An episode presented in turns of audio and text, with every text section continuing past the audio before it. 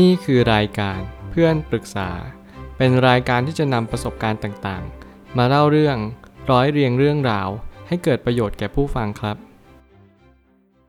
สวัสดีครับ ผมแอดมินเพจเพื่อนปรึกษาครับ วันนี้ผมอยากจะมาชวนคุยเรื่อง หนังสือ Payback Time ของฟิลทาว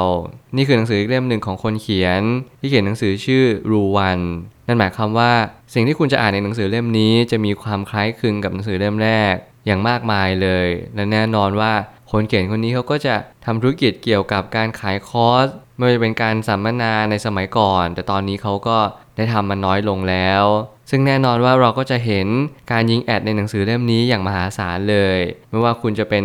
กลุ่มลูกค้าหรือเปล่า หรือคุณเป็นนักลงทุนมือใหม่ แน่นอนคุณอาจจะเห็นสิ่งที่ดัดดื่นเต็มหนังสือไปหมดเลย นั่นก็คือ การขายคอร์สหรือว่าการเชิญชวน ให้มาคลิกเว็บไซต์ในสิ่งที่เขาสร้างอยู่ในณวันนั้น นี่คือหนังสือเล่มเก่าที่มีอายุมายาวนานแล้ว นั่นหมายความว่าเราอาจจะไม่สามารถที่จะเข้าไปดูสัมมนาได้ แล้วก็คลิกลิงก์ได้ หน้าที่ของเราก็คือพยายามเรียนรู้ให้ได้มากที่สุดในหนังสือเล่มนี้ก็พอแล้ว ผมเป็นคนไม่ใช่สายคอร์สหรือสายสัมมนา ผมพยายามไม่เสียเงินกับสิ่งที่มันดูเปล่าประโยชน์ นั่นหมายความว่ามันอาจจะเป็นประโยชน์สำหรับผู้คน แต่สำหรับผมแล้วผมเชื่อว่าในหนังสือเนี่ยบอก keyword ทั้งหมดแล้วแหละ หน้าที่เราคือทดลองทดสอบกับตลาดจริง ๆ ไม่ว่าคุณจะเป็นนักลงทุนนักเทรด หรืออะไรก็ตามแต่ผู้จัดการกองทุน คุณก็คงทำได้แค่เพียง เก็บเกี่ยวประสบการณ์ให้มากที่สุดหาข้อมูล เพื่อจะเป็นอำนาจในการตัดสินใจว่า คุณทำผลตอบแทนได้สูงสุด ในหน้าที่การงานของคุณได้อย่างไร ผมไม่ตั้งคำถามขึ้นมาว่าการให้ผลตอบแทนเฉลี่ยต่อปี 15%ไม่ใช่เรื่องง่าย แต่วิธีการก็ยังพอเป็นไปได้ ถ้าเราตั้งใจหามัน แน่นอนว่า คนเขียนหนังสือเล่มนี้เขาตั้งเป้าไว้สูงมากๆ แต่แน่นอนส่วนใหญ่ที่เขาเขียน เขาจะเขียนหลังปีวิกฤตเป็นส่วนใหญ่ แน่นอนการหาผลตอบแทนที่มากกว่า 10%หลังวิกฤตเนี่ยย่อมเป็นไปได้ แต่ละการที่เราจะหาผลตอบแทนมากกว่า 10%ไม่ว่าจะเป็นการหา 15% 20%หรือว่ามากกว่า 20%ขึ้นไป เราจะเป็นอย่างยิ่งที่จะต้องสังเกตจังหวะให้ได้มากที่สุด เพราะจังหวะนี้แหละจะเป็นตัวสำคัญยิ่งในการให้เราให้ผลตอบแทนสูงที่สุด และสูงกว่าคนอื่น เป็นประวัติการ ความผันผวนย่อมเป็นประโยชน์ มันเป็นโอกาสให้สำหรับผู้ที่มองเห็นโอกาสเหล่านั้น การใส่ใจเฟ้นหาจึงจำเป็น ถ้าเกิดสมมุติว่าเราเรียนรู้สิ่งเหล่านี้ได้มากยิ่งขึ้น เราก็จะรับรู้ว่าความผันผวนเนี่ยมันเป็นโอกาสหนึ่งในชีวิตของเรา อาจจะเป็นโอกาสที่ตั้งอยู่บนวิกฤตของผู้อื่นมันหมายความว่าวิกฤตนี้ไม่ได้จำแนกตามชนชั้นอย่างเดียว มันจำแนกตามความคิดหรือมุมมองที่เรามองต่อวิกฤตนี้ด้วยบางคนเห็นโอกาสในวิกฤต บางคนเห็นวิกฤตในโอกาส สิ่งเหล่านี้เป็นสิ่งที่โชคชะตานั้นจำแนกแตกต่าง ให้กับผู้คนมากมายในสังคมเพื่อให้ผู้คนในสังคมนั้น เรียนรู้สิ่งหนึ่งว่า เราไม่สามารถที่จะไปทำอะไรได้เลย นอกจากยอมรับความเป็นจริง ว่าโอกาสนี้มันอยู่ที่ตัวเราหรือเปล่าที่เราจะมองเห็นมัน บางครั้งเนี่ยเราชอบกลด่าโชคชะตา โทษโลกใบนี้ มองว่าตลาดหุ้นมันเป็นสิ่งที่ผันผวนน่ากลัวและอันตราย แต่เรารู้หรือเปล่าว่ามันมีสิ่งที่ทำให้กัดกินเงินเรา ไม่แพ้ไปกว่ากันนั่นก็คือ การไม่มีความรู้ในการลงทุน แน่นอนเงินเฟ้อเป็นสิ่งที่เราจะไม่สามารถเอาชนะมันด้วยการที่เราเก็บเงินในธนาคาร หรือว่ากอดเงินเอาไว้ที่บ้านเราจึงต้องเรียนรู้สิ่งหนึ่งที่สำคัญที่สุดนั่นก็คือ พยายามจัดสรรการลงทุนให้ได้มากที่สุด การลงทุนนั้นก็เปรียบเสมือนการที่เราเอามาเมล็ดเนี่ยคือเงินต้นของเราไปปลูก พอเราปลูกเสร็จแล้วเราก็รดน้ำพรวนดินรอฟ้าฝนเป็นใจ มล็ดนี้บางทีก็เน่าบ้างบางทีก็สามารถที่จะเติบโตได้อย่างสวยงามหน้าที่เราคือดูแลมันให้ดีรอให้มันออกดอกออกผลแล้วก็เก็บเกี่ยวมากินมาใช้ นี่ก็คือสิ่งที่เป็นรากฐานของการปลูกต้นไม้ นั่นคือการลงทุน หากว่าเราไม่สามารถเข้าใจสิ่งนี้ได้ เราก็ไม่สามารถลงทุนได้อย่างดีเยี่ยมเลย หากเรารู้ว่าวิกฤตเป็นสิ่งที่หลีกเลี่ยงไม่ได้ เราจึงสมควรเก็บเงินสดเอาไว้บ้าง เพราะเงินสดเปรียบเสมือนพระราชาที่คอยเดินทัพให้ไปข้างหน้า แน่นอนถ้าเกิดสมมติเราขาดผู้นำเราขาดแม่ทัพที่เดินกำลังของขุนพล แล้วเราจะมีชีวิตที่ดีขึ้นได้อย่างไร ถ้าเราขาดผู้นำที่แข็งแกร่งและมีไฟลุกโชน หน้าที่เราคือพยายามเก็บเงินสดเอาไว้ให้ได้มากที่สุด เราย่อมรู้ว่าสิ่งที่ขับเคลื่อน ร่างกายและจิตใจของเราไปให้ทิศทางที่ดีขึ้น คือต้องลงทุนถูกจังหวะ แน่นอนสิ่งที่ผมพลาดที่สุดในวิกฤตโควิด นั่นก็คือผมไม่มีเงินสดมากเพียงพอ แต่แล้วมันก็จะมีเงินก้อนหนึ่งที่ยังหลงเหลืออยู่ไว้ ซึ่งมีคนในครอบครัวผมฝากเอาไว้ ผมก็เลยเสนอข้อเสนอนี้ว่าโอเค ผมจะลงทุนก้อนนี้ในจังหวะวิกฤตนี้ดู แน่นอนผลตอบแทนนี้มันอาจจะเกือบ 100%ด้วยซ้ำถ้าคุณลงทุน 1 0 0 0 0แสนคุณก็ได้เงิน 1 0 0 0 0แสนกลับมาในจังหวะที่ใช่สำหรับผมแล้วผมเชื่อเสมอว่า คุณไม่ต้องมีความรู้เรื่องการลงทุนมากมาย เพีพียงแต่ประสบการณ์นั้นจะสอนให้คุณรู้ว่า จังหวะนั้นสำคัญที่สุดจำนวนเงินต้นและเวลาอาจจะไม่สำคัญเท่ากับจังหวะ ถ้าเกิดสมมติคุณลงทุนจังหวะที่ใช่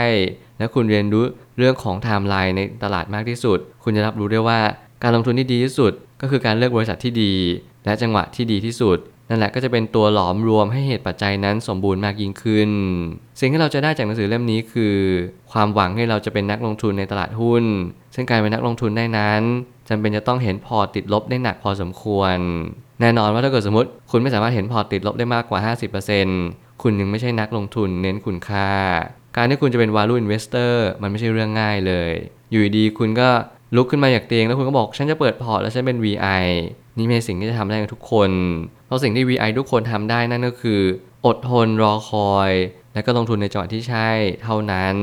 ถึงแม้ว่าคุณจะไม่รู้จังหวะ แต่แน่นอนการเป็น VI ทำให้คุณรู้ว่าคุณลงทุนไปก่อน คุณพยายามออมเงินในหุ้น แล้วคุณรู้ว่าสิ่งที่คุณได้รับผลตอบแทนเนี่ยก็จะได้รับผลตอบแทนเป็นรูปแบบของปันผลบางคนอาจจะเรียนรู้จังหวะจากการที่กำลังเกิดวิกฤตและขายออกมาก่อน คุณก็ได้แคปิตอลเกนตรงนั้นมา สิ่งนี้เป็นสิ่งที่ขึ้นอยู่กับประสบการณ์ล้วน เพราะประสบการณ์นั้นจะสอนให้คุณรู้ว่า วันนี้คุณควรจะตัดสินใจอะไร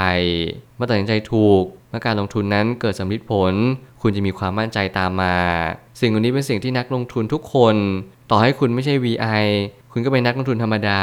แต่ถ้าเกิดสมมุติว่าคุณนิยามตัวเองว่า VI แล้ว คุณจงเรียนรู้สิ่งหนึ่งที่สำคัญที่สุดนั่นก็คือ ควบคุมอารมณ์ เรียนรู้ว่าบริษัทที่เราลงทุน มีคุณค่าและมูลค่ามากกว่าเงินที่เราลงทุนไป นี่แหละ จึงจะเป็นเหตุผลว่าเราจะลงทุนในบริษัทที่ดี ในราคาที่ย่อมเยาและในจุดที่เราจะมั่นใจมากขึ้นอีก นั่นก็คือจุดที่เรารู้ว่าตลาดเนี่ยมันจะเป็นเทรนขาขึ้น เราจะได้กำไรอยู่ตรงนั้นมหาศาล เราจะสามารถตระหนักได้เลยว่า จุดที่เข้าลงทุนก็สำคัญไม่แพ้กับบริษัทที่ลงทุน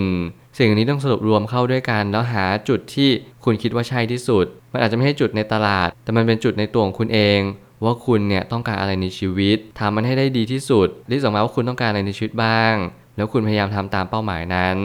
สุดท้ายนี้ ทั้งนี้การจะคาดหวังว่าให้เราเจอบริษัทที่ดีเยี่ยม ในระยะเวลาเพียงไม่กี่ปี อาจจะไม่ใช่ฐานะที่พึงจะทำได้ หน้าที่เราคือตามล่าหาบริษัทที่ดีเยี่ยม ในราคาที่เหมาะสม แน่นอนว่าบริษัทที่ดีเยี่ยมจริงๆเนี่ยในตลาดมีอยู่จริง แต่ว่าการที่เราจะหาบริษัทที่ดีเยี่ยม ในราคาที่เหมาะสมหรือย่อมเยาวเนี่ย ไม่ใช่เรื่องง่ายเลย นั่นหมายความว่าเราต้องมองเกมขาด เราต้องรู้ว่าอนาคตอีก 5 ปีเนี่ยหรือไม่ต้องถึง 5 ปีก็ได้ประมาณ 2-3 ปี จะเป็นอย่างไร เมื่อนั้นคุณจะรู้ว่าคุณอาจจะมีแต้มต่อ ในเรื่องของการที่คุณเข้าไปลงทุนก่อนที่ทุกคนจะรับรู้ผลกำไรในบริษัทนั้นๆ แน่นอนว่าคุณจะต้องเป็นนักวิเคราะห์ นักทำนาย นักอ่านงบการเงิน และก็นักเรียนรู้เรื่องของระบบ cycle ใน macroeconomic แน่นอนว่าสิ่งเหล่านี้เป็นสิ่งที่ ยากอย่างยิ่ง คุณต้องมี skill หลากหลาย และคุณต้องมีทักษะที่ยอดเยี่ยม ในการตัดสินใจเข้าซื้อบริษัทบริษัทหนึ่ง และคุณก็ถือมันอย่างยาวนานเพียงพอ แต่ละยุคเศรษฐกิจมีระบบ cycle ที่แตกต่างกัน สั้นบ้างยาวบ้าง แต่แน่นอนว่าตัวกลุ่มที่เป็น sector นำตลาดเนี่ยมีอยู่ไม่กี่กลุ่ม คุณต้องสังเกตเอาไว้ให้ดี หน้าที่ของคุณก็คือดูว่า sector ไหนจะเป็นตัวนำตลาดในเทรนด์ครั้งนี้ นั่นก็คือเมื่อไหร่ก็ตามที่ตลาดหุ้นร่วงหนัก แล้วมันจะมีหุ้นอยู่ไม่กี่ตัวบริษัทอยู่ไม่กี่บริษัทที่ขึ้นนำโด่งมากกว่าใครเพื่อนนั่นแหละเราจงรู้ว่านี่คือเป็นหุ้นนำตลาด เราจงสังเกตสิ่งเหล่านี้เอาไว้ให้มากที่สุดแล้วเราจะเรียนรู้ว่า แต่ละกลุ่มแต่ละตัวจะนำตลาดไม่เหมือนกัน มีลักษณะนิสัยที่เป็นเฉพาะตัว หน้าที่เราคือลงทุนให้ถูกจังหวะ หาบริษัทที่ดีเยี่ยม ในราคาที่ย่อมเยาและเหมาะสม ผมเชื่อว่าทุกปัญหาย่อมมีทางออกเสมอ ขอบคุณครับ รวมถึงคุณสามารถแชร์ประสบการณ์ ผ่านทาง Facebook Twitter และ YouTube และอย่าลืมติด Hashtag เพื่อนปรึกษาหรือ f r ร e n d t a l k a ด้วยนะครับ